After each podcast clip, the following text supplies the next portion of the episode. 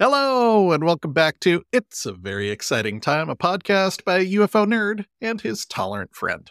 My name is Scott, and I've been fascinated by the phenomenon my entire life. Hey everyone, I'm Chuck. I'm an aerospace nerd and a tolerant friend. We started this podcast because since 2017, there have been shocking revelations from news of secret Pentagon programs to confirmed Navy videos of astonishing craft. In a nutshell, now that we know that the government has recovered non human technology, Or at least we will after David Grusch finishes lacing up his boots. it raises a natural question. If UFOs are real, what else? Suddenly, some of these other parts of the phenomenon that seemed unlikely are pulled into the realm of the possible. And they may still be unlikely, but even if it's new science and not actually aliens, Woo! Woo! It's a very exciting time.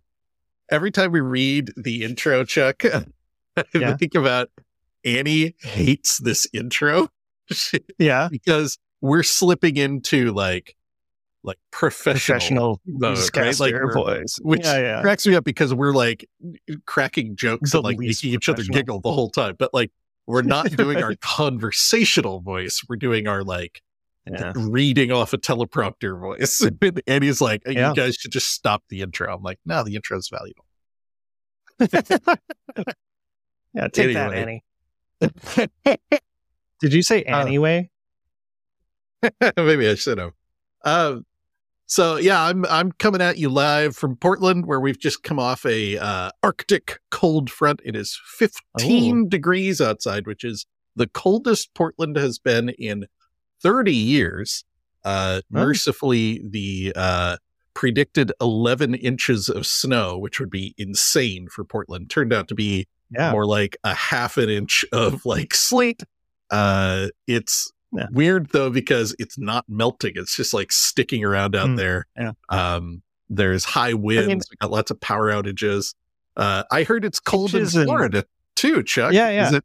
But Yeah. inches and millimeters are so similar, like 11 inches, 11 millimeters. Yeah. Yeah, But yeah. yeah. you're right.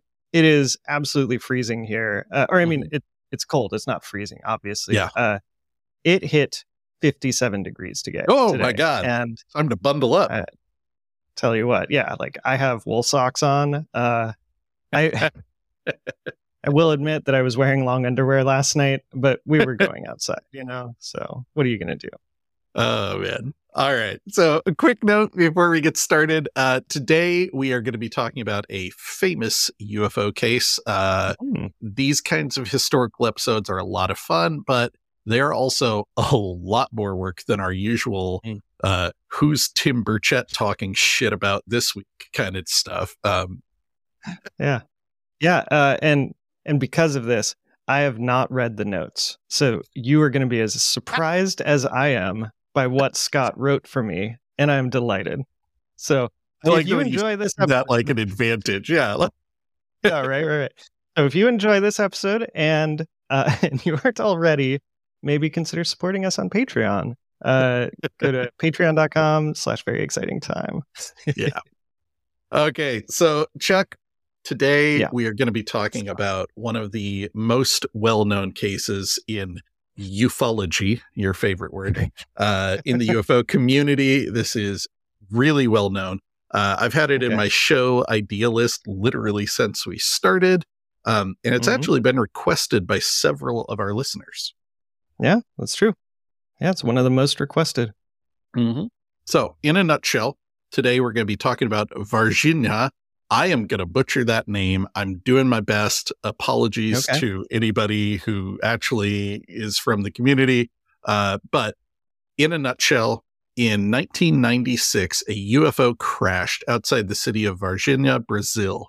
Uh, several people Hmm. reported seeing short beings with oily skin and a strong smell of sulfur. The military cordoned off parts of town. Two of the creatures were captured. Witnesses were intimidated by men in dark suits. A police officer died of mysterious causes after handling one of the creatures. The U.S. Air Force took all the recovered crash debris and body. The Brazilian military denied everything. Uh, but yeah, the event got a ton of attention and is commonly referred to as the Brazilian Roswell. okay. Uh, that sounds a lot like a type of wax, uh, waxing that you do. Um, but anyways, yeah, this uh, I'm I'm excited. This story How seems like it has the everything. Roswell of Brazil. Is that, is yeah, that that, better? seems less uh less dicey. Less likely to get us demonetized. Not the we're As monetized. I know, right? We are. we- Uh, a side note on that: we are now like three dollars away from cash flow positive on Patreon. So Ooh, yeah, I know. exciting time. Uh, yeah, yeah, you're totally right. This story has everything. Um, and if you dig this story, I highly recommend that you check out an excellent documentary by James Fox. It's called Moment of Contact. It was produced back in 2022, and it has loads of great interviews with all the people who are involved. Um. James Fox, when uh, promoting it, said, What I love about this case is that it's recent enough where people either heard accounts or experienced things themselves. Yeah, uh, I mean that's good. Like, it seems like a lot of a lot of the cases we talk about are from like the 50s, and witnesses aren't available, uh, Mhm. or or like recordings didn't exist, or phones didn't, you know, uh, It- yeah. weren't cellular. Um, No, Yeah, totally. so we get a lot of things with Roswell where like you're talking to the children of the eyewitness. Mhm. And at this point, the Oh, yeah, kids sure. themselves are staples in the UFO community. And, you know, like Yeah. they make money from appearances. So whether or not their, you know, parents' experience was authentic, you're now kind of questioning what their motivation is. It just makes things messier. Um, right. So when when was this? 1996. How long ago? Uh, let's see. So it wasn't that long ago, right? I graduated high school in 96. That was only uh, when, Yeah. 28 years ago. oh shit! Oh, God. you were just talking about. oh, like- no. Weren't you just telling me vintage is 20 years and like classic Yeah, is 25? Yeah, my brother sells a lot of things on eBay. He said they define anything over 20 years old as vintage. We are definitely vintage. well, this UFO case is technically vintage, but it is still recent enough that all of the eyewitnesses are alive. You can go interview them. It's very exciting. So let's let's dive Yeah. in. So We're going to start with the crash itself. So, January 13th, 1996, NORAD. NORAD alerts the Brazilian authorities that they have tracked a number of unidentified objects over the Western Hemisphere that night and that one or more had penetrated Brazilian airspace. I don't love the use of the word penetrated there, but you know, fine. It's the military. They can't help it. We're just sticking with the theme, right? Um, yes. So, do you think this is any different? So, NORAD also tracks Santa and alerts governments throughout uh, throughout the world when it sees Santa. Do you think it's similar? I mean, I gotta assume it's the same radar array. You know, Yeah. That's a good point. Probably is. Yeah. uh, so college professor, excuse me, college professor and amateur pilot named Carlos de Souza witnessed the crash. Uh, he was a few Okay. miles outside of town when he heard a muffled roaring sound overhead. He saw a craft the size of a school bus, shaped like a submarine, flying slowly and erratically with a big jagged crack down the side. He said it looked like a washing machine struggling. What? you know, I that is such an evocative phrase. Like I absolutely know what that looks like. yeah, you know, be like good chunk, good chunk, good chunk, flying Yeah, right? overhead. Yeah. Yeah, Um, absolutely. The other thing I love about it is shaped like a submarine, size of a school minibus. Well, that should be ringing a bell to any of our listeners. Hey, that's uh, that's the Tic Tac. It's the exact same size and shape that the Tic Tac Oh, was described right. as. Flying propane tank, the size of a small Yeah. car. You know, like yeah. So definitely, Here, I just went straight for the uh, magic school bus. yeah, magic school bus. Uh, he said it was fighting to keep its altitude. The side of it was completely torn, and it had white smoke coming out. Hmm. Uh, and he noted the white smoke because he said it was not black smoke like you would get from an aircraft fire. Mhm. Um, at the time, I thought it was like an aircraft in trouble, an airplane. So I decided to follow it. So he followed the UFO for 10 minutes until it took a dive behind some trees. He kept going and he found it crashed in a field.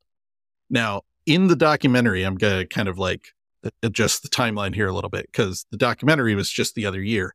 They took him back and they found the field. Um, and it's incredible. Um, he has Yeah. trouble finding the spot because some of the landmarks have changed, but they eventually track it down. He's like, Yeah, there's that White House that was over there. There were more trees up here. This was like this. But he's so emotional when he gets the spot. He's Mm. kneeling down, gesturing to landmarks he recognizes and crying. And he's saying, Here, here is where it crashed. Beings Yeah. died here. Um, Hmm. I, I hesitate to mention this because describing someone else crying as being very convincing comes across very non genuine across the podcast. But seriously, like, I encourage you to watch the documentary. This dude is Okay. deeply, deeply moved by Yeah. what he experienced coming back to it 25 years later. He's, you know, dredging up these old memories, describing what he Hmm. Saw. Um, he said, when he arrived at the site on the spot, he says, I observed a lot of debris, pieces, and when I got out of the car, I immediately smelled ammonia, like rotten eggs. Oh. Very strong smell. So strong, I had to cover my nose with the shirt I was wearing because my eyes got watery. Yeah, that sounds like the um the the EBO scientist uh from a couple episodes ago. He said like ammonia sweat, right? Yeah, yeah. And I said at the time that ammonia is a smell that's kind of commonly reported in alien encounters. This was one of the incidents I was thinking about. Um, this is, Yeah. I think, maybe the first incident where that smell was widely reported, but Okay. who knows? Uh, but yeah, the the EBO scientists talked about how they sweat ammonia inside this kind of bodysuit to regulate their temperature, um, which is a very weird Okay. biological detail. As he gets out, he they asked him like, "What what did it look like? What did the grass look like?" And I found this really fascinating because it wasn't a detail that he brought up. They asked him, "What did the area look like?" And he said, "All of this grass was burned." He said, looked like it was burned by like a chemical substance in like a 40 meter diameter around the crash Hmm. site, which Okay. is fascinating, right? Like, I don't know Yeah. what an alien spaceship contains, but if it Right. smells like ammonia and all the grass is burned, it's probably not great. Yeah. Uh, yeah, I uh while you were talking, I asked GPT what causes uh white fires Mm. um or white smoke. And it said that oftentimes it's like steam or uh burning organic material or some sort of like chemical fires. Um okay. like it, specifically it mentioned like wet wood uh Yeah, would yeah, cause a lot of white smoke. Um but you know, maybe ammonia does it too. I don't know. Maybe. We Um, find out. so the debris this is really interesting.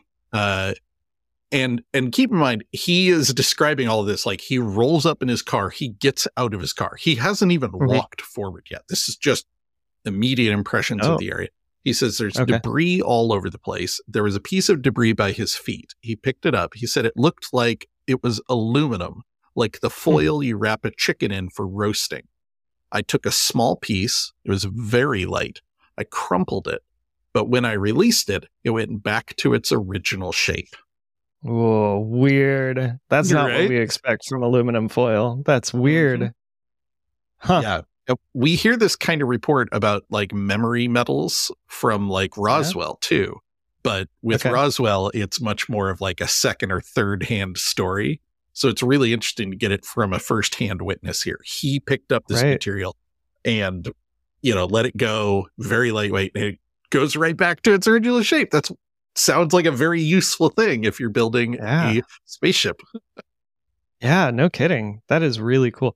Um Yeah. Do you know did it did it go back to its original shape or did it just go like flat? He said it went back Um, to its original shape because he described okay. them all as being like lightly curved. Because, you know, if oh, you okay. imagine like a submarine or a propane tank, right? There Yeah. are no straight edges here. Mhm. So this would have been a piece of the hull, shell. I don't know. Oh, okay. Cool. Very neat. Yeah. So within minutes, before he has a chance to investigate any further, a bunch of military trucks come rolling up Yeah. and about 40 soldiers piled out. And he is ordered to leave the area. And he's very clear as he's telling this story. This was not like a call. I'm like, okay, sir, you're going to have to leave. We've got this under control. This is a Oh, yeah. guy pointing a rifle in his face, screaming, go away, go away, over and over and Mhm. over again until he's like, okay, and like gets in his car and takes off. Um, Yeah. The timing there is fascinating. Um, now, he was there so quickly because it happened to fly over him as he's driving. Were Hmm. there multiple military trucks on the road also? Like, we know that Wait, NORAD what? gave tip off, but What flew over? the, the, the crashing flying saucer. So Oh, Carlos oh, oh, de oh. Was driving along. He sees this thing go overhead and he follows Okay, it. Yeah. But these Okay. military dudes show up within minutes of the crash also, Yeah. which I mean, implies they knew where it was going to too. happen. Yeah. So I, I found that really interesting. So they're very Yeah. aggressive. They shoo him away. Now, after leaving the scene, he has an interesting encounter. He says, mhm. I pulled up to a gas station to have a coffee so I could relax a little. And then Yeah. two people came up to me wearing black suits. Very neat, very tall people. oh my God. Here comes the men in black. won't let you remember. Oh man! Uh, for any viewers who are a little less uh, vintage than Chuck and myself, uh, that is the refrain from Will Smith's single from the 1997 movie Men in Black. Oh, it's 97. Yeah. Wait, this Men in Black came out a year after Varginha? It did. I'm suspicious. Now who feels old? so he says, uh, I, I mean, I also feel old, but I'm mostly suspicious that maybe Men in Black was also an attempt to cover up the whole thing. Like maybe. Uh, he says, they stopped by my side and they said, Are you Mr. Carlos de Souza? Married to so and so? Your daughter is so and so? They described my whole life right there. I turned to the guy. I said, Who are you? How do you know that? He spoke very clearly to me. He said, Look, you did not see anything. You shut up. Go away. If someone asks, you didn't see anything. You don't know anything. If not, things are going to get very weird for you. So get out of here.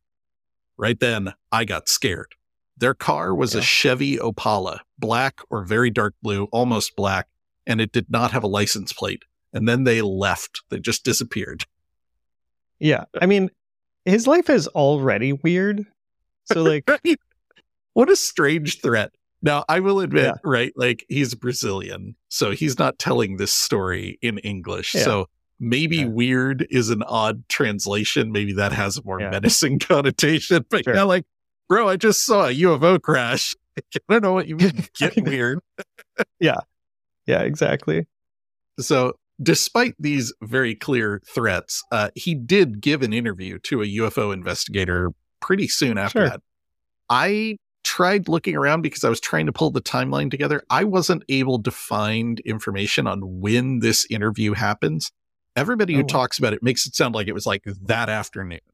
Um, Mm. But it wasn't with the news. It was with a UFO investigator who recorded it for his own uses. So maybe it was a few days later. Um, regardless, he did not like go on a publicity tour. He did not talk about this publicly for 25 years after that first interview until James Fox interviewed him in the documentary and took him back to the Okay. field where the UFO crashed.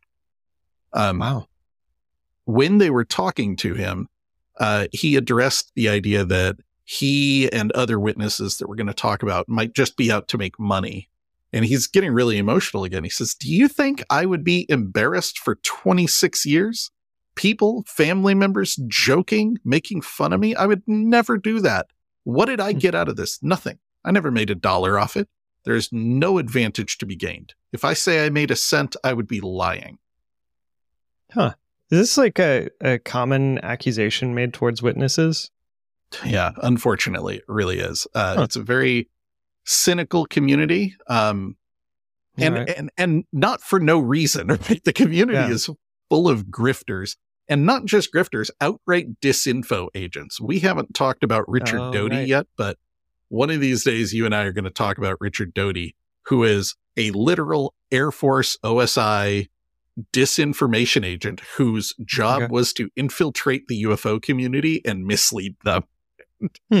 Uh, fucking wild stuff. So Yeah. the community has a very fractured approach to people. On the one Okay. hand, we desperately need witnesses to come forward and talk to us and give us their stories. Right. Yeah. On the other hand, the community is deeply suspicious of anybody who smacks of maybe making a profit. If it's like when Lou Elizondo announced he was writing a book, half the community turned on him immediately. yeah. Right. Um, Oh, that, so yeah, that but sucks. it does. But most regular witnesses, you know, who aren't like celebrity people or big people who are going on tours, they don't benefit from coming forward. At best, it's treated as a joke. And at worst, it can lead to ostraciz- ostracization. It, uh, being expelled from uh, yeah, uh, community or family. Uh, and then on top of that, you got to deal with people who think you're crazy, and then accusations from the UFO community itself that you're making the whole thing up for a buck. So it's Right. kind of like rape allegations. Like, I was there's about no- to say, yeah. right? There's no upside to it for Yeah. the witness. You're not going to benefit from this. Um, hmm there Yeah, are people sucks. out there who are lying, but yeah, for, for my two cents as a rule of thumb, if they're not selling anything and their account kind of broadly aligns with other witnesses, Mhm. I tend to default to assuming that most people are not being intentionally deceptive. That doesn't mean that everything they're saying is accurate, right? People have their own biases that inform how they view the things they've gone through, but Yeah. I just can't wrap my head around this kind of cynical worldview that everyone is out to trick and manipulate me. Um, it's, it's exhausting. How do you live in that world? I yeah, I don't know. I I have to just I I feel the same way. I generally just try and trust people. Um yeah. So. Now, Speaking of witnesses, let's talk about the girls and the creature. um So a week later, worried a about week this one. after the crash, on January 20th, about 3.30 in the afternoon, uh, three teen girls were walking through an empty lot between two houses in Varginha when they spotted a creature huddled against the wall about eight feet away from them. Hmm. Uh, Lelaine Silva, who was 16 at the time, says, Passing by here, the graffiti caught my attention. I looked and I saw the creature. What we saw was not human and was not an animal either. We were children of Catholics and we thought it could be a demon. That's why we were so scared. Nowadays, I do think it was a being from another planet. Yeah. All right. That checks out. So before this podcast, I think I would have laughed more. Like, you know, demons, aliens, both imaginary, whatever. Uh, now it's like, yeah, well, demons are, are, are definitely imaginary, but I don't know Right. about aliens. No, it's it's funny getting to the point where your immediate reaction is like, "Oh, uh, demons." Okay, Demons. obviously it was an alien. Right. Uh, Katya Xavier, uh, who is 21 years old at the time, says, What I saw stopped me in my tracks. It glued me to the spot. It had red eyes, oily Hmm. skin. I could not see an open mouth. It wasn't smiling.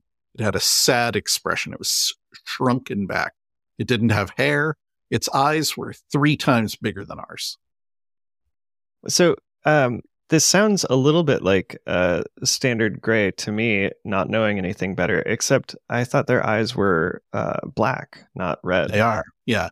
So th- there are some pretty noticeable differences that we'll talk about over the Okay. duration of this episode. But short version is kind of start from a base of a gray alien, but Mhm. instead of gray skin, it has noticeably brown skin and noticeably oily skin, which is Hmm. not a description we usually get about grays. Um, it does have big eyes. uh, and smaller facial features, but it has big circular red eyes. Um, Hmm. And it has these three kind of ridges on its head that we'll talk about. Huh. So this definitely seems to be a different type of creature than our Right. standard gray alien. But yeah, who Okay. knows?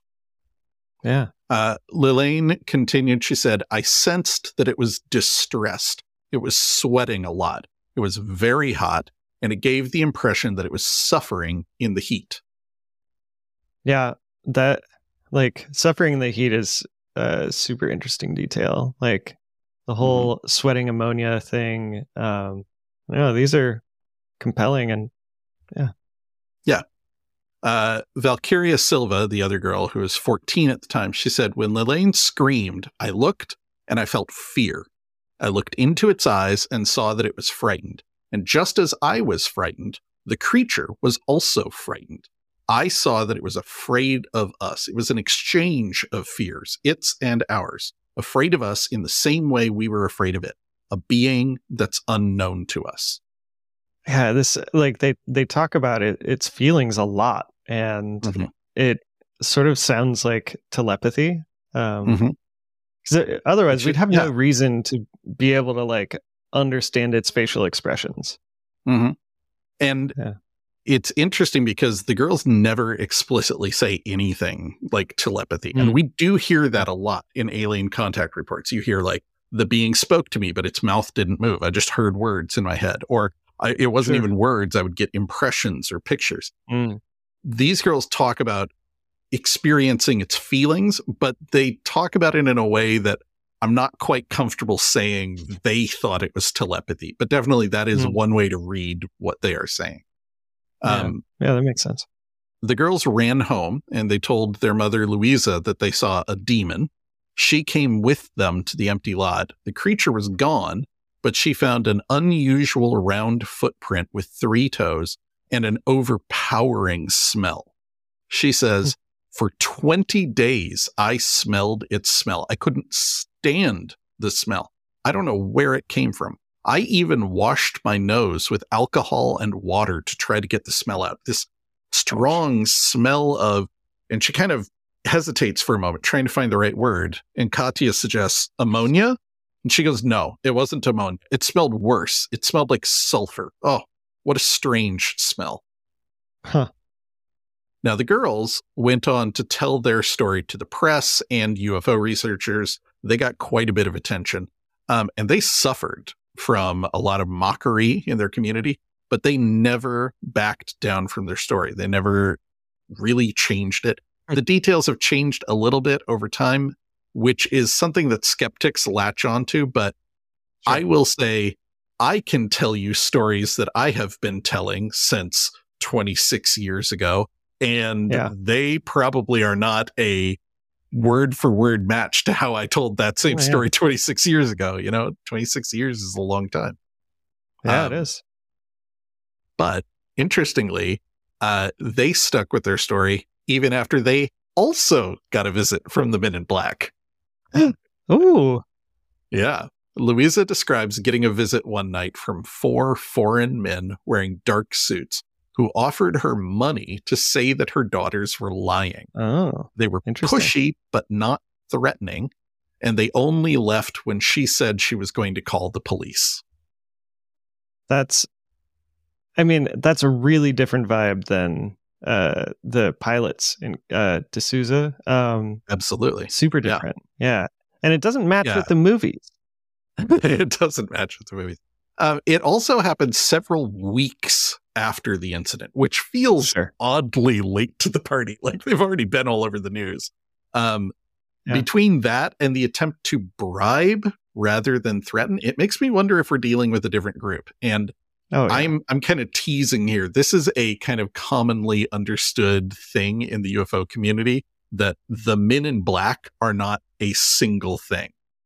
There Mm. are some stories about the men in black that are kind of like Carlos de Souza. They seem like um, maybe government intelligence agents who are very Sure. well informed and are explicitly threatening. There are other men in black who seem almost kind of bumbling and are just trying to suppress the story. That's kind of what we got here. And there are other stories about the men in black where they seem weirdly alien. The encounter with them, like they come out of nowhere. You don't see a vehicle. You don't remember them approaching. They're just there. They speak in kind of stilted English. They move oddly. Um, some people interpret that to mean that some of the men in black are themselves aliens.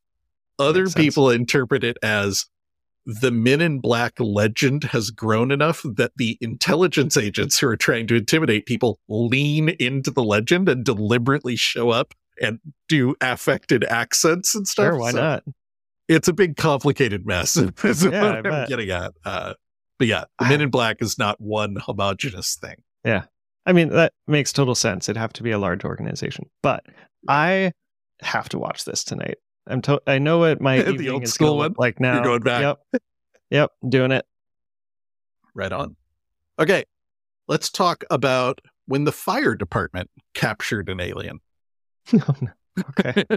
So we're actually rolling back the clock a little bit. I wanted to start with the girls because their story is so compelling and establishes so Yeah. many of the details. But lots of stuff was happening all on the same day.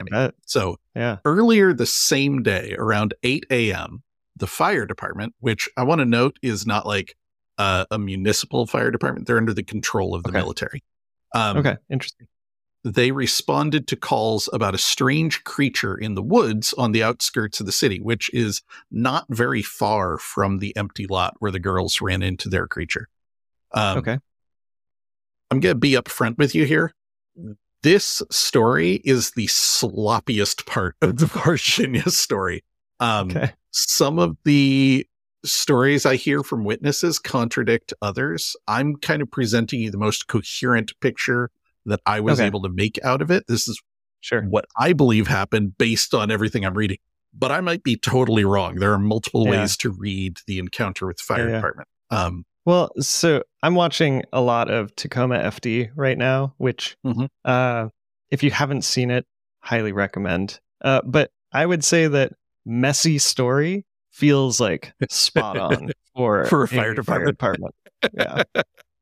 uh, yeah, the, the main thing to take away is there were a bunch of witnesses to Yeah. something, some sort of odd creature in the woods. Okay. Multiple witnesses called the fire department. The fire department showed up and captured something. Okay. Yeah. Um, Three young boys in the area said the creature was buzzing like a bee. Um, that Okay. was really interesting to me because some of the alien stories we get, including Betty and Barney Hill, uh, describe that the physical noises the aliens are capable of making with their mouths don't sound like speech. They're kind of buzzing or whistling or kind of warbling. Um, Okay. So I thought it was interesting that they were buzzing.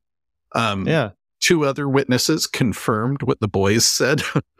One of the witnesses said that she had seen the boys throwing stones at the creature and told them to Ah, stop.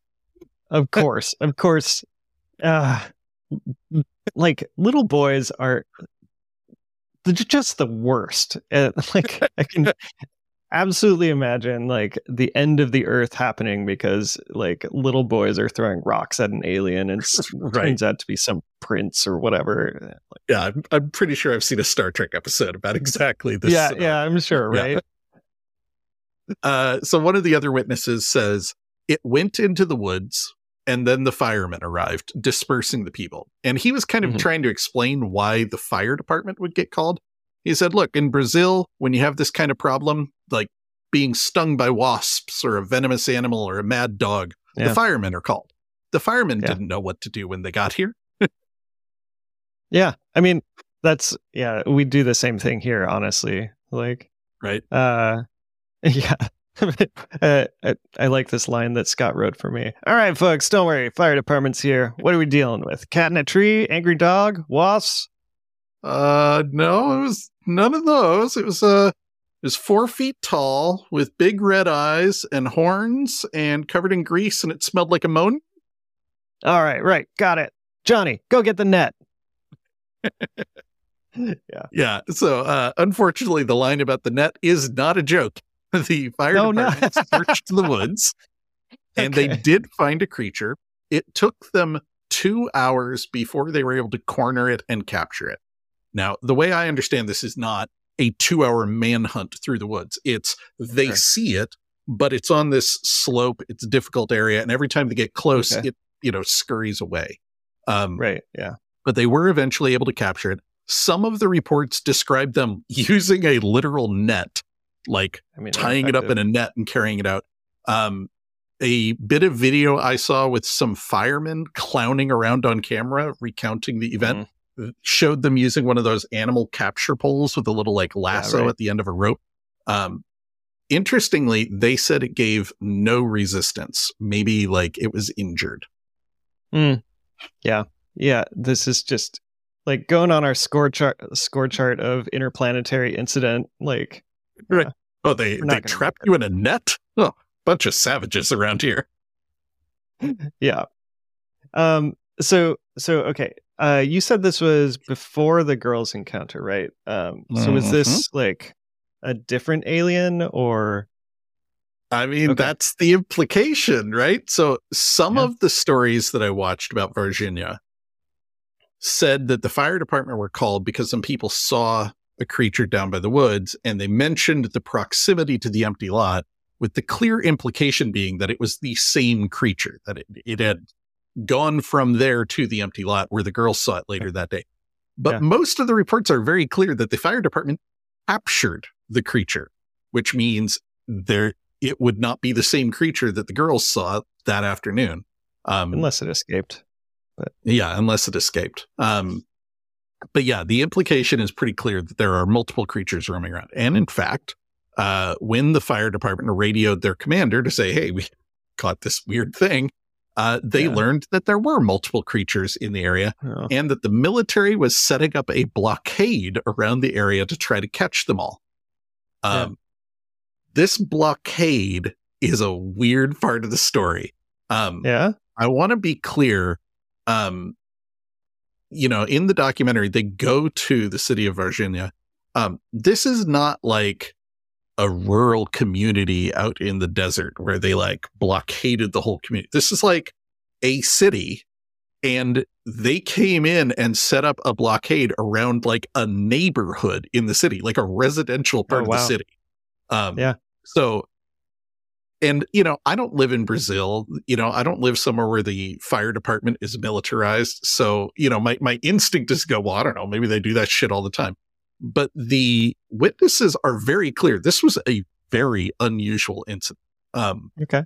one witness described leaving the gym and seeing military trucks setting up barricades.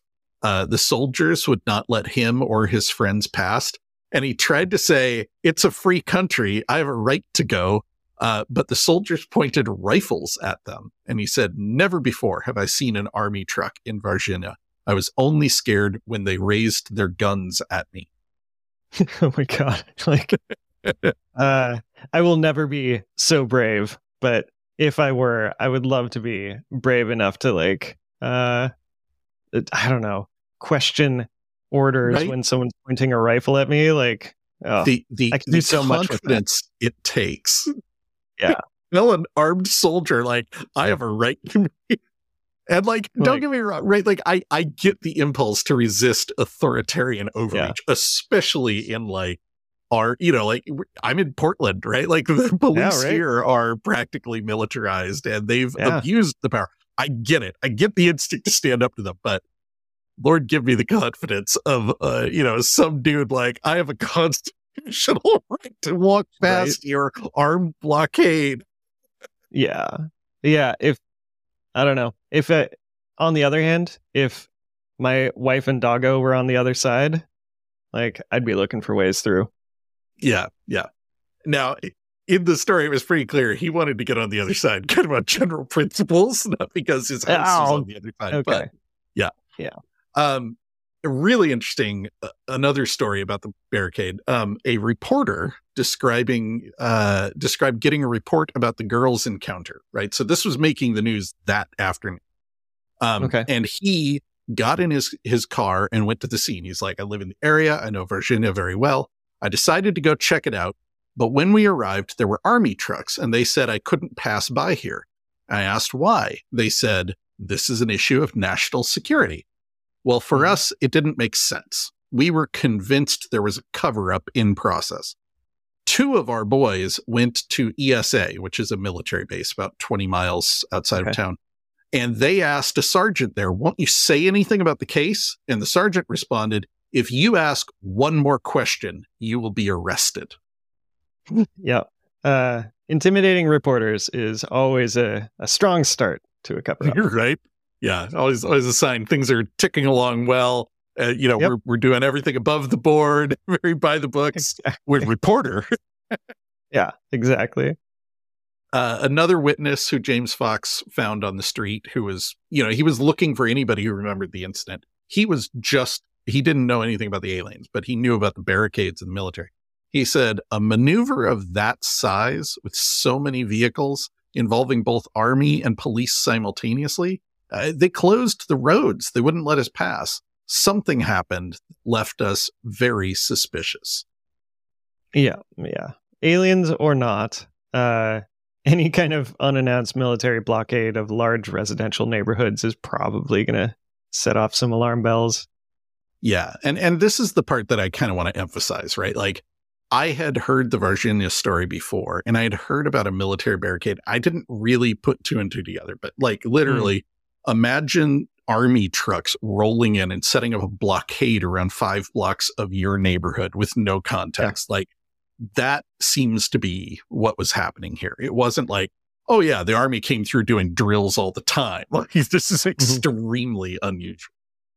Yeah, I mean, Um, I uh, I grew up outside of well, several military bases, so I this doesn't like seem strange to me at all. Like, uh, Right. barricade in place. All right, I don't know what they're doing over there, but Yeah.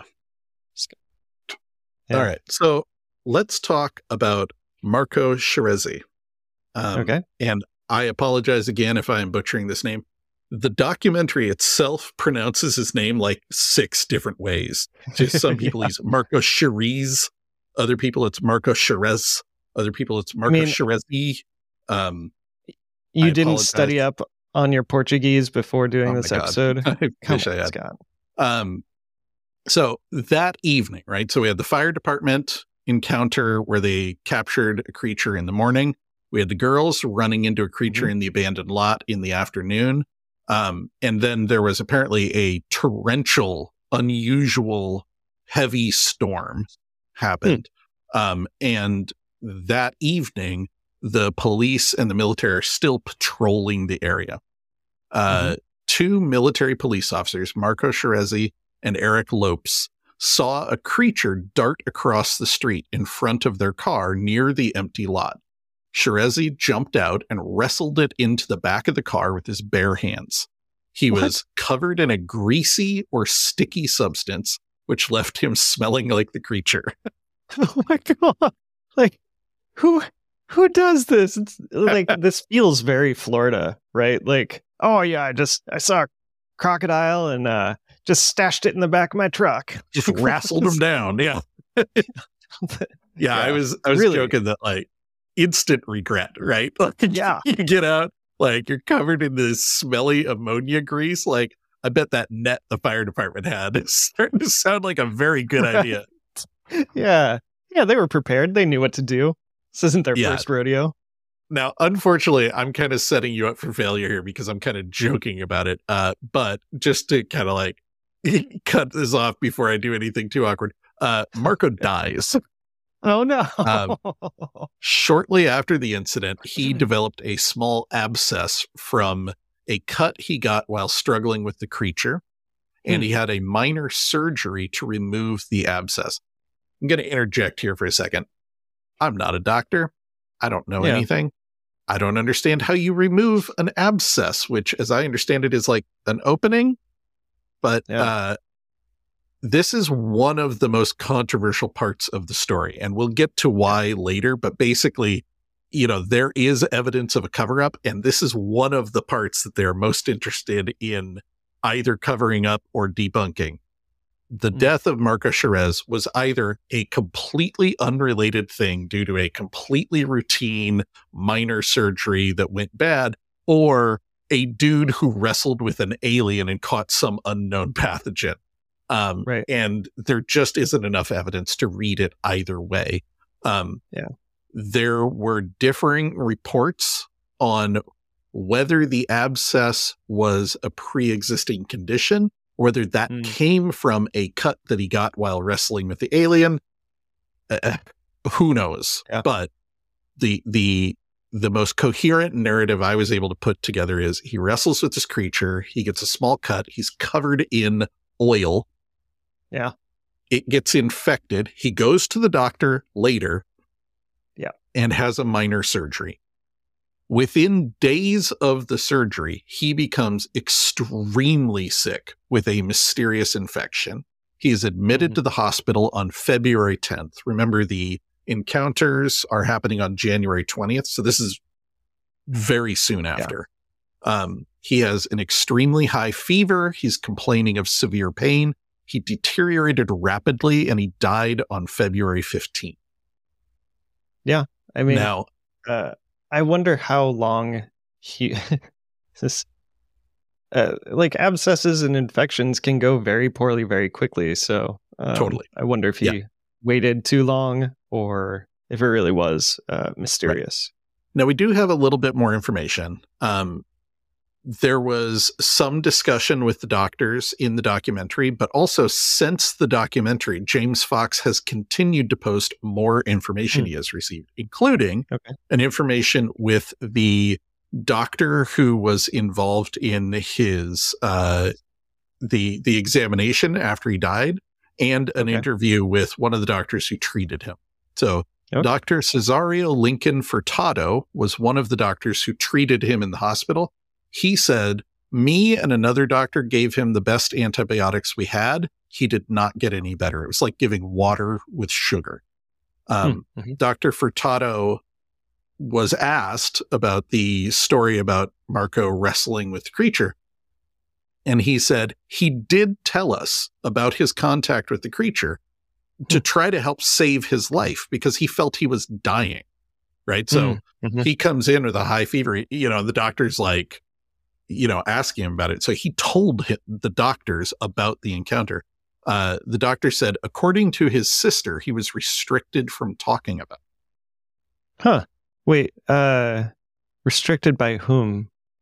Well, that's Um, the question, right? Okay. Yeah, interesting. Um Mhm. sorry, I don't know how to read this line. Um it just made me laugh, right? Like I'm imagining you're you're being admitted to the hospital. You're trying to explain, yeah, you know, I got Yeah. this. I had surgery. I've got a high fever, and you know, like now every time you go to the doctor, they're like, "Have you had COVID recently, or been around anyone with COVID?" Like, well, no, but I did get in a wrestling match with a demon-looking Oh, okay. creature from beyond the stars. like okay. One of you. Right. All right, triage, get in that room over there. yeah. I, I want to be clear. The doctors at no point say there was an alien. The Mhm, doctors Sure. try to report very clearly about the medical condition, which is Mhm. abnormal. Yeah. And they are clear that the patient told them that this happened, but they are not saying, oh, yeah, he was covered in alien goop. Like Yeah. Yeah, Yeah. yeah. A patient had surgery and then he developed a high fever and sepsis.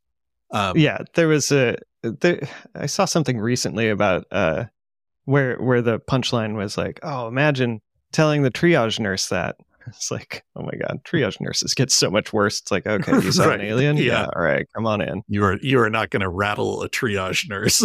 no exactly Yeah. Um, his sister, Marta Tavares, said, when he went to the hospital, I asked him if the story about the creature was true.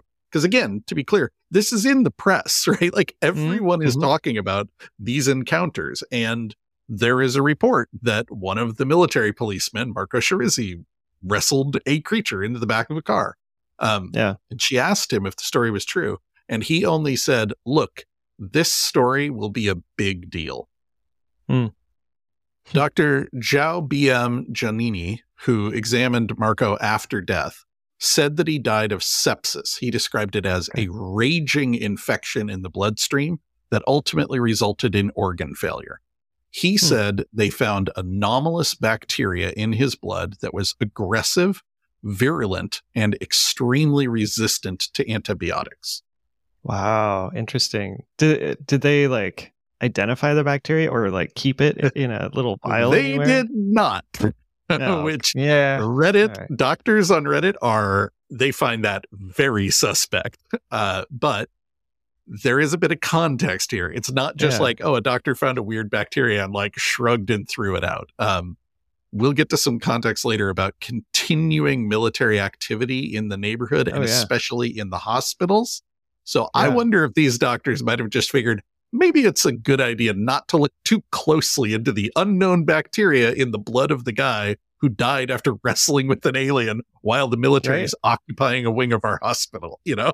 Yeah, right? Like and I'm I would be surprised if the like CDC or the the Brazilian equivalent didn't roll in and like cordon off things and take any of those samples. Like I don't know. You are you are on fire, buddy. Yeah. Uh, after really? Marco okay. died, the hospital ordered that his coffin be sealed and buried within hours. Uh-huh. Um, yep. Again, this is reported a few different ways. I chalk this up to difference in language. Um, some people reported that it was ordered that he have a closed casket funeral. Other people mm. reported the coffin was sealed. But the thing that I think is interesting is they ordered that he be buried immediately. There's no like, yeah. Call the family to come collect the body, set up a funeral, arrange a viewing. You know, this is a Catholic country. They're going to do right. all the usual stuff. No, they're like, get him in the ground right freaking now. Um, I, I don't know I kind of want to know this now, but if you have a patient with an incredibly infectious thing, is it better to put them in the ground near the water table?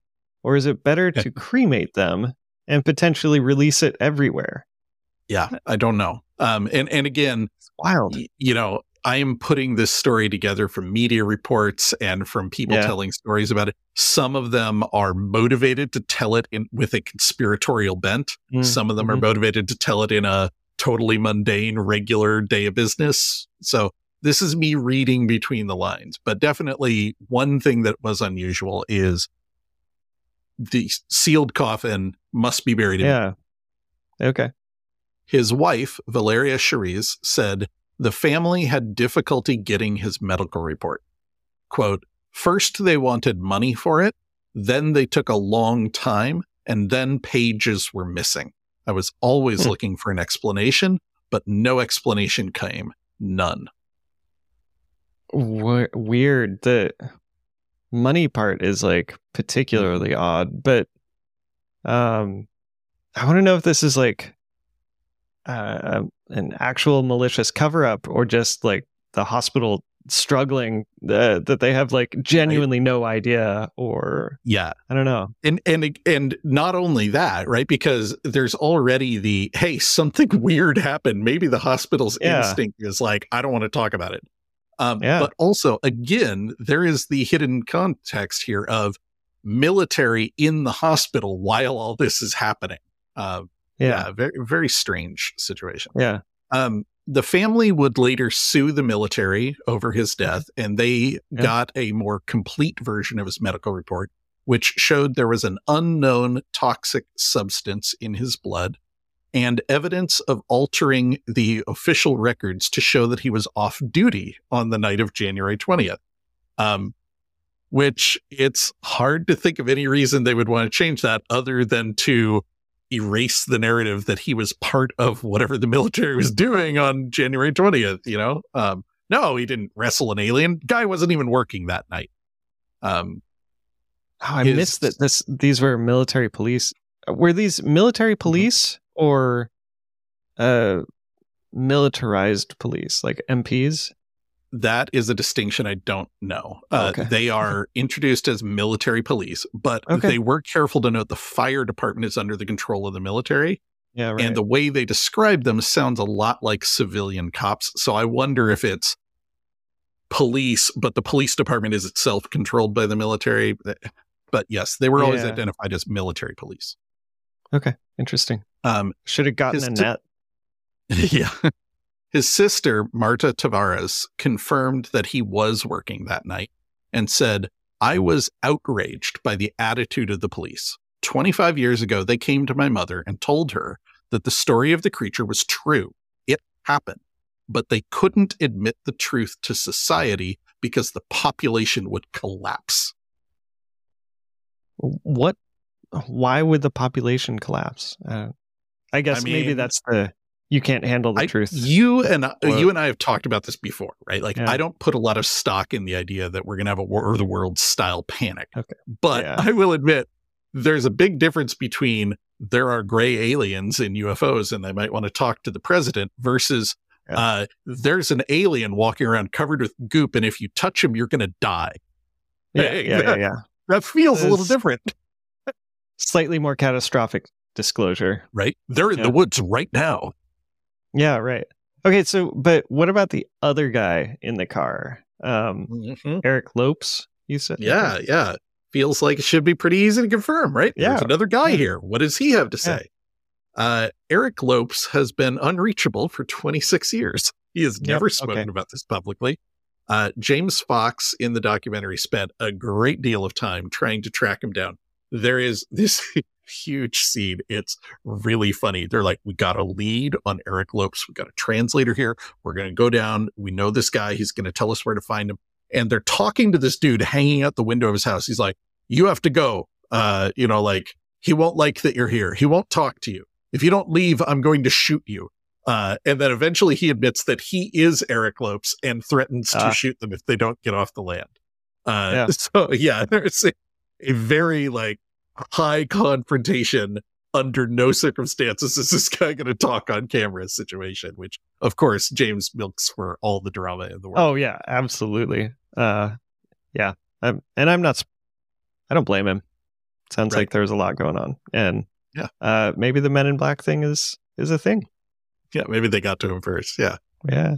Uh, so yeah, there's an un, maybe unrelated story here that I want to tell. It kind of fits in here uh, about someone else who claims to have touched the aliens and been affected.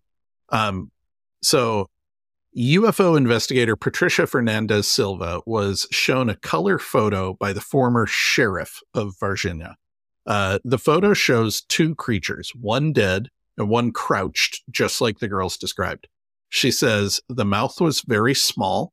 The skin of the living one had a shine, but it wasn't an oily shine. It was kind of hmm. gooey, like it had just stepped out of a swimming pool. It was wet, damp skin. She says it had three, I won't say horns, but three mm. high protrusions on the forehead. Okay.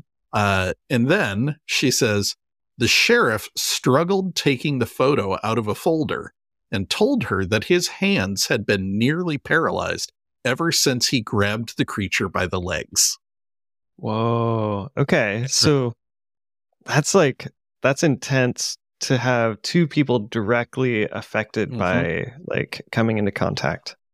yeah. Now, obviously, he didn't die, but yeah, if but... the story that we're hearing about Marco is correct, Marco got a cut and some of the alien juice got inside him. Maybe the sheriff didn't, but it's just yeah. topical. I don't know. But either way, it sounds like physical contact with these guys is not a great idea. Not ideal. Um, yeah.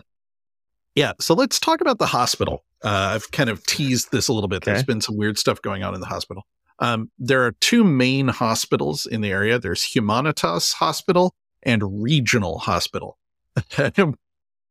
I am completely unclear whether it is like the regional hospital or right. If the name of the hospital is regional and maybe that word just means something different in Portuguese. Uh, but anyway, Humanitas Hospital and Regional Hospital. The stories all seem to imply that the creatures, once they were captured, fire department, Marco Cheriz, maybe another one, they were brought to Humanitas Hospital. Uh, okay. The word is that one of them was dead on arrival and the other one died soon after. Um, hmm. And I'm going to remind you that if these are creatures from the UFO that crashed, that was a week before. So yeah. they had already yeah. been like out in the wilds of Brazil for a week, made their way into the city. They were described as suffering from the heat. Um, Yeah. Presumably, there's nothing here they can eat or drink. So, Right. doesn't surprise me that maybe the creature didn't live long after they captured it. Yeah, right? Um, an entire wing of Humanitas Hospital was declared off limits for several days after the incident. The military held a meeting with all hospital employees, telling them that this was all a training exercise for doctors and military personnel, and that they were to deny everything if anyone asked any question. Yep, yep. Standard operating procedure. Uh, nothing happened here, but just in case anyone asks, you didn't see anything not happen here. Right? I feel like you go with one of those two. Either Yeah, easy. hey, something's happening, don't tell anyone about it, or nothing's happening, don't worry about it. The Yeah. combination of nothing's happening, don't worry about it, and also if anybody asks, lie to them. Like, Yeah. Uh, Suspicious. now, there is another story here. The date is unclear. I tried really hard to track it down. Um, Mm. But a radiologist at Regional Hospital reports military trucks arriving and him being ordered to x ray a body without opening the body bag. Okay. I wonder why they they had to go to another hospital for that though. That is a great question. Uh, the timeline is unclear. Maybe this is before they were locked down at Humanitas. Mm. Maybe Regional Hospital had the only functional x ray. Like, Yeah. I don't know enough about the area to know. And again, the timeline is unclear. Maybe, yeah, it's, it's Yeah. it is definitely confusing why they would go to one hospital and then be at the other. But The the other Uh, one's just like coated in goo. They're like, oh, God, everything is just goo everywhere. you're laughing, but Oh no. uh, so he says they asked me to do X-rays of the parts that they requested: the skull, the cervical spine, the thorax, the abdomen, the pelvis, the Hmm. legs, the arms. He said, Uh, humans don't have thoraxes, right? I think thorax is actually a medical term, but yeah, that would that would raise my eyebrow too. Again, all of this is being translated from Portuguese, so Yeah. grain of salt with anything that sounds a little off linguistically. Uh, he said these men, their eyes were fixed, observing me the whole time to see what I was doing, but they didn't say anything, even among themselves. The X-rays were developed, and at the time, I saw no images. It was all taken by the military that day. Hmm. Normally, I verify that the images are correct, but on this day, I did not. One of the persons there said, Your job is done. Thank you. Don't comment on what you saw or what you did. I mean, checks out. I mean, we've already made this joke too many times. Don't tell anyone what you didn't see. You're right.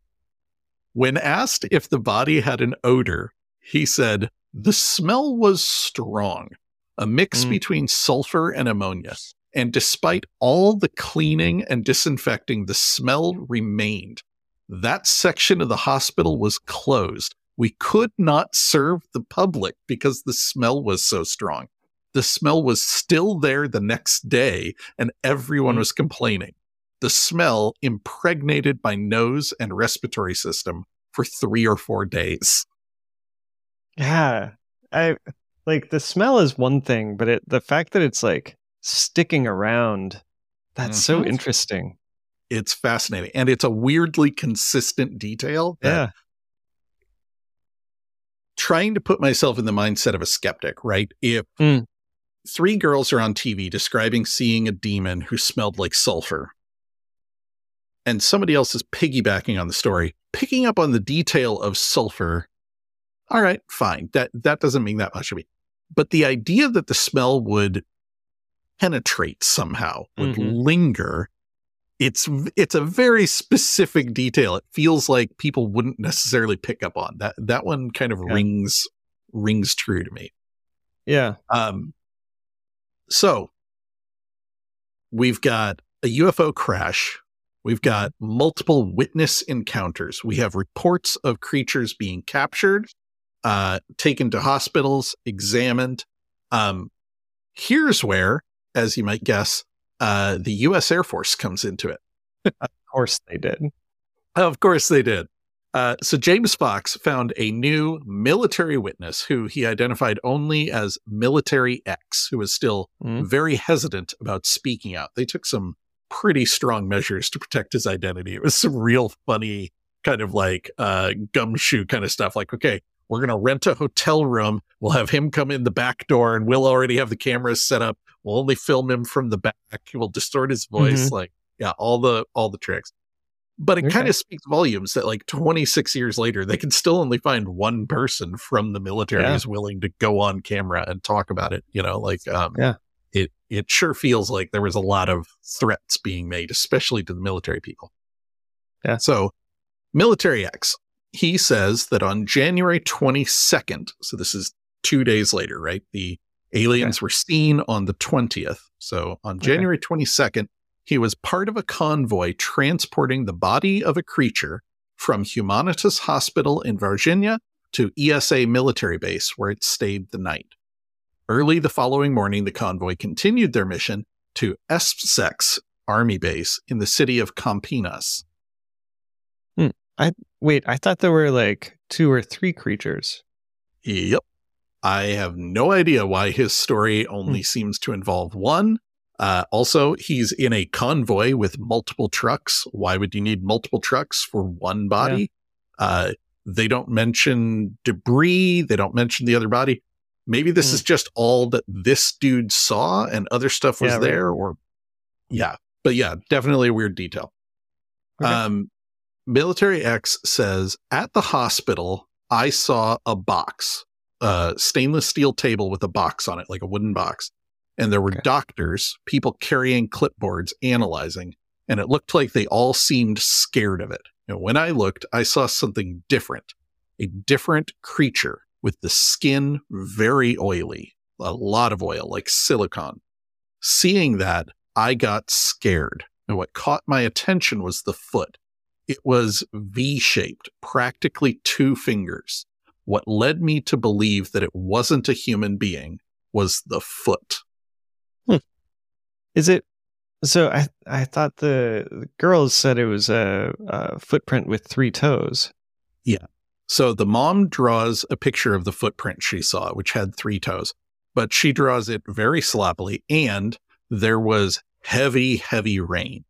Um, also, when Military X describes it, he doesn't say V shaped. He says, What caught my attention was the foot. It was, and he holds up his hand doing like the Vulcan salute. And it's unclear, like, is this one Mm. out or is it like, does this represent Right. two toes or is it two toes kind of put together on this? Like, Right.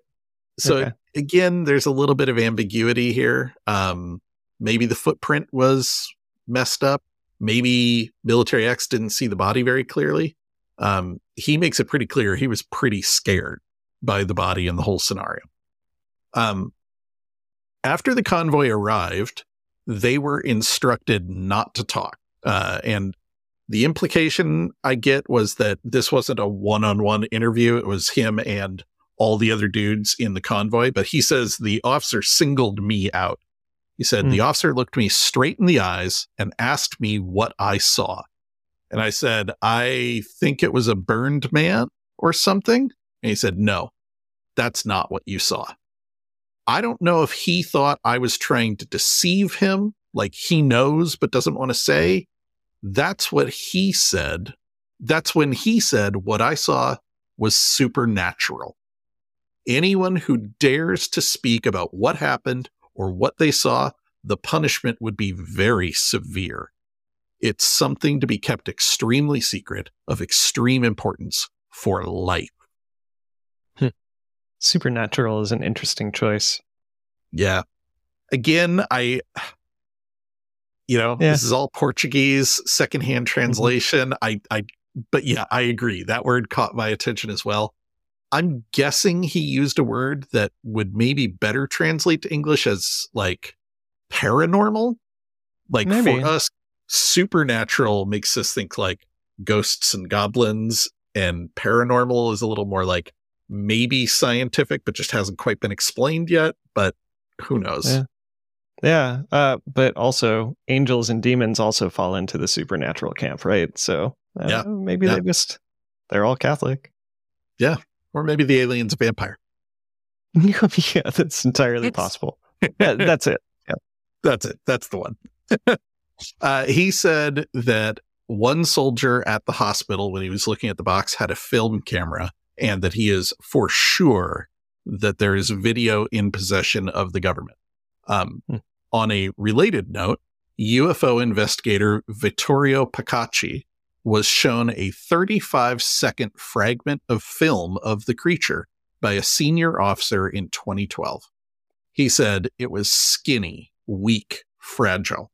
It had brown skin with oil or grease on the body. It had a big head with red eyes with no pupils.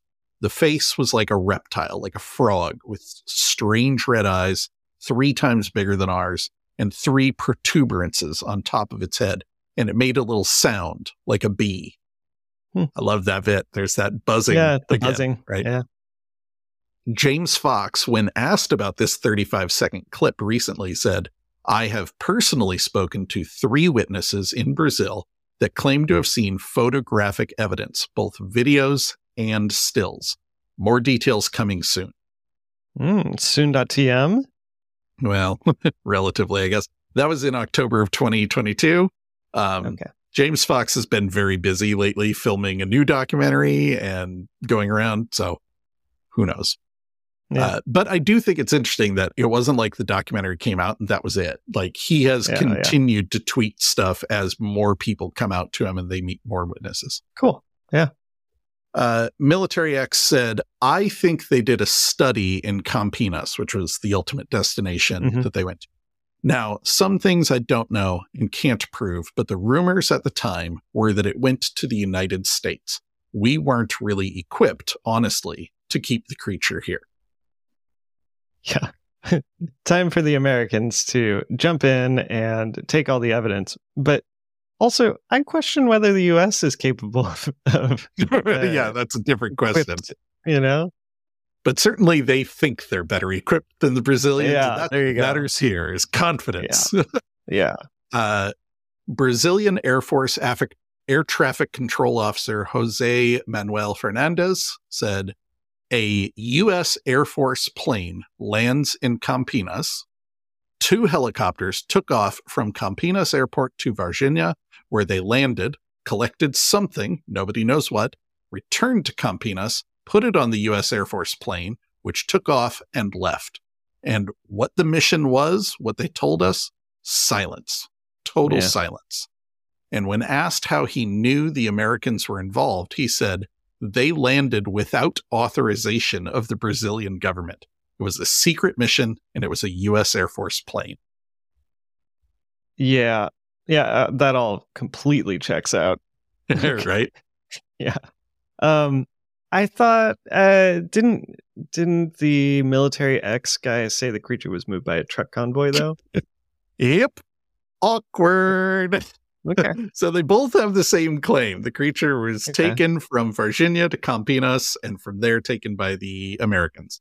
Uh, if both stories are true, it's unclear what the helicopters are retrieving. Um, Military Okay, X yeah. only mentions one body. Maybe the helicopters were getting the other one. Maybe they decided to take one by truck and one by helicopter. Or yeah. maybe the the helicopters were getting the wreckage. Like I, it's unclear why some would go by helicopter and some by truck. Maybe one Yeah. of these people is lying. Um, but yeah, th- this is kind of the the downside of the story is once we get past eyewitnesses in the community who saw creatures, it's all secondhand stories about what happened inside the military once they took Mhm. possession of it, and we're kind Yeah, of, of course reading is. between the lines. Yeah. Um, yeah. Of course it is. Recently Leslie Kean, who is one of the Yeah. authors of the 2017 New York Times article and more recently Yeah. the David Grusch outing, uh, revealed that her intelligence sources have confirmed the authenticity of the Varginha crack. Ooh, that's cool. I I Hmm. hope she gets to write uh, an article on it and find some more details. That'd Yeah, exciting. Yeah, she she teased this at a conference, um, and you know I love Leslie, but yeah, I sure hope we get more than yeah. Someone told me it was real. Yeah. Okay. So let's step back and take a slightly more skeptical view of this case. And let's talk about the military explanations of Okay. what they say is going on. Um, first of all, there is no physical evidence of any of this. Uh, there's no Sure. wreckage, there's no bodies, there's no goop, there's no mysterious bacteria.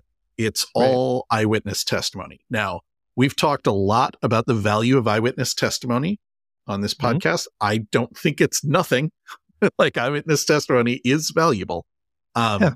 but certainly it's not a slam dunk. It's not like, Mhm. you know, uh, Marco, uh, you know, Marco Chereze shows up with like an alien claw embedded in his arm and we can Right. evaluate it. Has weird DNA or, uh, Yeah. you know, Souza comes in with the chunk of memory metal. Like we, we've got nothing. Um, Yeah, wait, hang on. You raise an interesting point. Um, couldn't we uh, unearth him and see if I there's mean, still maybe, toxins? Yeah. Um, more to the point, the military has invested a lot of time trying to debunk this story. Mm, Um, yeah. Back in 1996, on May 8th, so it's just a uh, you know a couple of months later, um, there has been a lot of public attention on this story. And the ESA military base held a press conference to respond to this mounting pressure from the public and the press to address their potential involvement in a UFO crash recovery operation. Uh, General Lima, the commander of ESA, addressed the crowd saying, We have nothing to hide. Uh, but it got a little confrontational as he tried to leave the press conference. Uh, Yeah. One of the reporters shouts out after him, he says, Did it happen? What were you guys doing that day? And he turns around. He says, We were working for the army and the nation. And the reporter says, Can you prove it? He says, Prove it to who? He says, To the press. The general goes, Why? And the reporter says, Don't you want to prove the facts? And General Lima says, I don't have to prove what I said, and walks out the door. I should. Yeah, that that would be fun. Uh, I Right. I don't think it would fly with my boss, but man, it'd be fun to try. not. I don't have to prove what I said. Baller. Uh, in 2010, the Brazilian military released an a report from an official inquiry into the incident. Mm. Uh, it ran over 300 pages and it presented aggressively mundane explanations for everything that happened. Uh, those young women who saw an, uh, a creature, they actually encountered a homeless, mentally unstable man nicknamed Mudinho, uh, who lived in the area. And they presented Huh. photographs of a citizen known as Mudinho, who probably has some mental disability and whose physical characteristics matched the description. And this citizen probably being dirty due to the heavy rains and seen crouching by a wall was mistaken by three terrified girls as a space creature. I mean, yeah. Uh, The I don't know. The I get the brown, but like the the three horns and the giant red eyes, like Right? I don't know. yeah, yeah. little- it's a bit of a stretch to say is physical characteristics matched the description. Um, yeah. And more to the point, the girls have since claimed that they knew Mudinho. Like he's a guy in the area. Yeah. They'd given him cigarettes. Like they would not have failed to recognize him from 10 feet away, you know, or Yeah. mistaken him for a demon. Um, so yeah. Not to mention the ammonia. I don't know. Yeah. Yeah, right? Uh, the military trucks, the blockades, all of that, they were just performing routine duties on the night they were Mm. observed. Quote, the presence of the firefighters, the parking of army trucks in the vicinity of the concessionaire where their periodic maintenance would be carried out, the departure of ESA vehicles, these were real facts, but they were incorrectly interpreted as firefighters and the military participating in the capture and later the transport of the alleged creature to Campinas. Yeah. What about the blockades? Oh, I guess those were routine too, Yeah. despite other citizens saying they have never seen anything like it before or since. Uh, But Chuck, here's the best one. The aliens allegedly seen in the hospital Mhm. were actually an expectant couple who had dwarfism. Just one, like in the same trench coat. Oh my god. Like it's it's so So bad. like it's condescending and Yeah. offensive at the same time. Like, oh, that wasn't an alien. That was a little person. Like, Yeah. dude, that that's rude to everyone. It's rude to the witnesses, rude to the person you say was there. Like that one is right up there for me with swamp gas in terms of an Mm. absolute lack of dis of respect. If an eyewitness is like, oh yeah, yeah, what you saw was gas in a swamp. Like, Yeah. Really? what? Yeah. Except somehow worse. somehow worse. Yeah, because it's offensive. Yeah. So anyway, like uh the military has put a lot of work into debunking this. If you go look up Varginha, you will find a lot of smug, self-satisfied skeptics who will tell you there were no aliens. It was just a couple with dwarfism and routine military maneuvers and a bunch of people getting hysterical over nothing. Um, and I don't know. I wasn't there, you know, Yeah. but there's a lot of people who saw stuff and are talking about it. These are not people who are making money off of it, who have reason Mm. to stick to this story for 26 years. Um, Yeah. We're getting additional details coming out.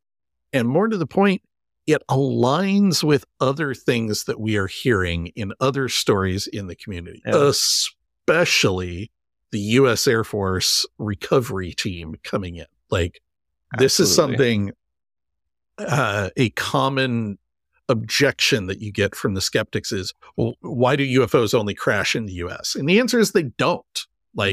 We first of all, if you, yeah, there, there are maps that you'll see that uh, show hotspots of UFO activity. And we've talked about this before, like, oh, Mhm. it's only happening in English speaking countries. No, the survey was in English and was given to people who speak English. Hey, guess what? There's a bias towards where English speaking countries are.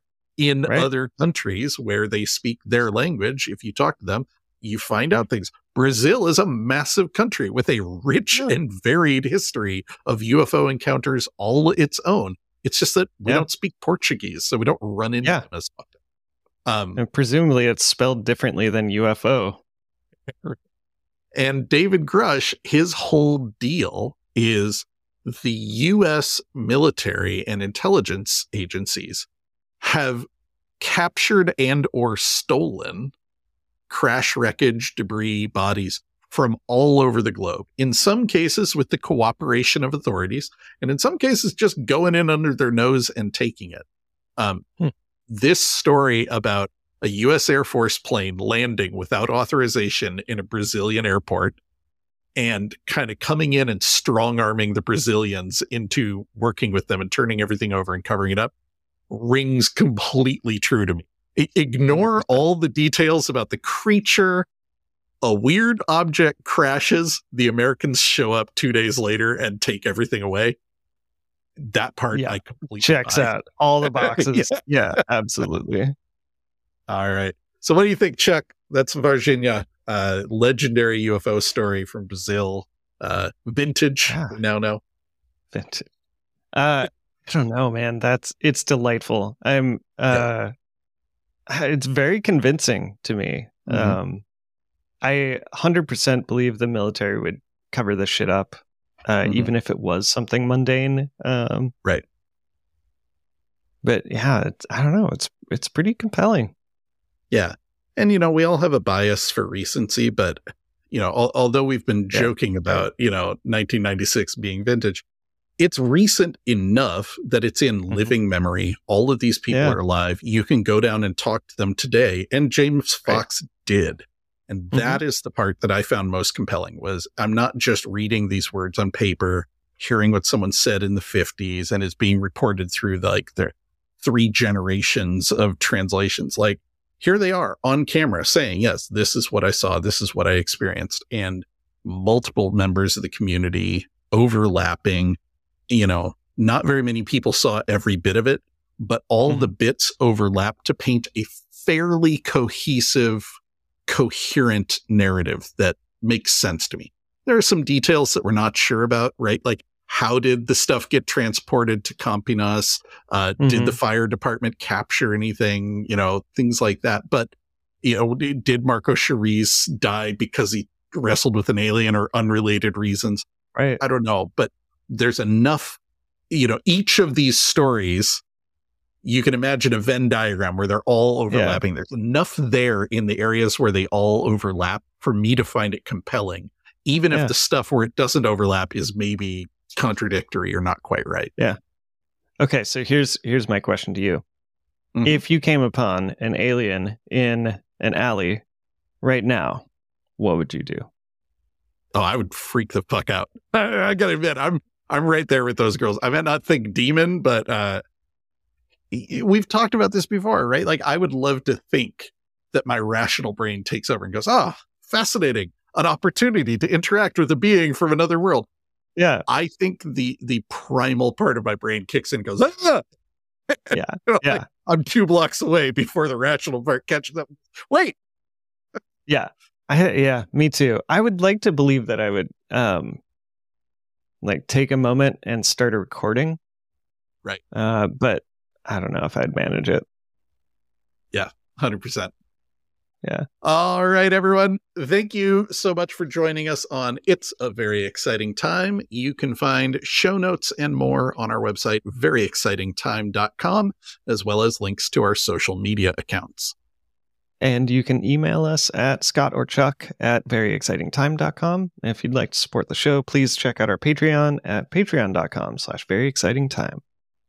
And Chuck, as always, my wife thanks you for listening to me talk about UFOs so she doesn't have to.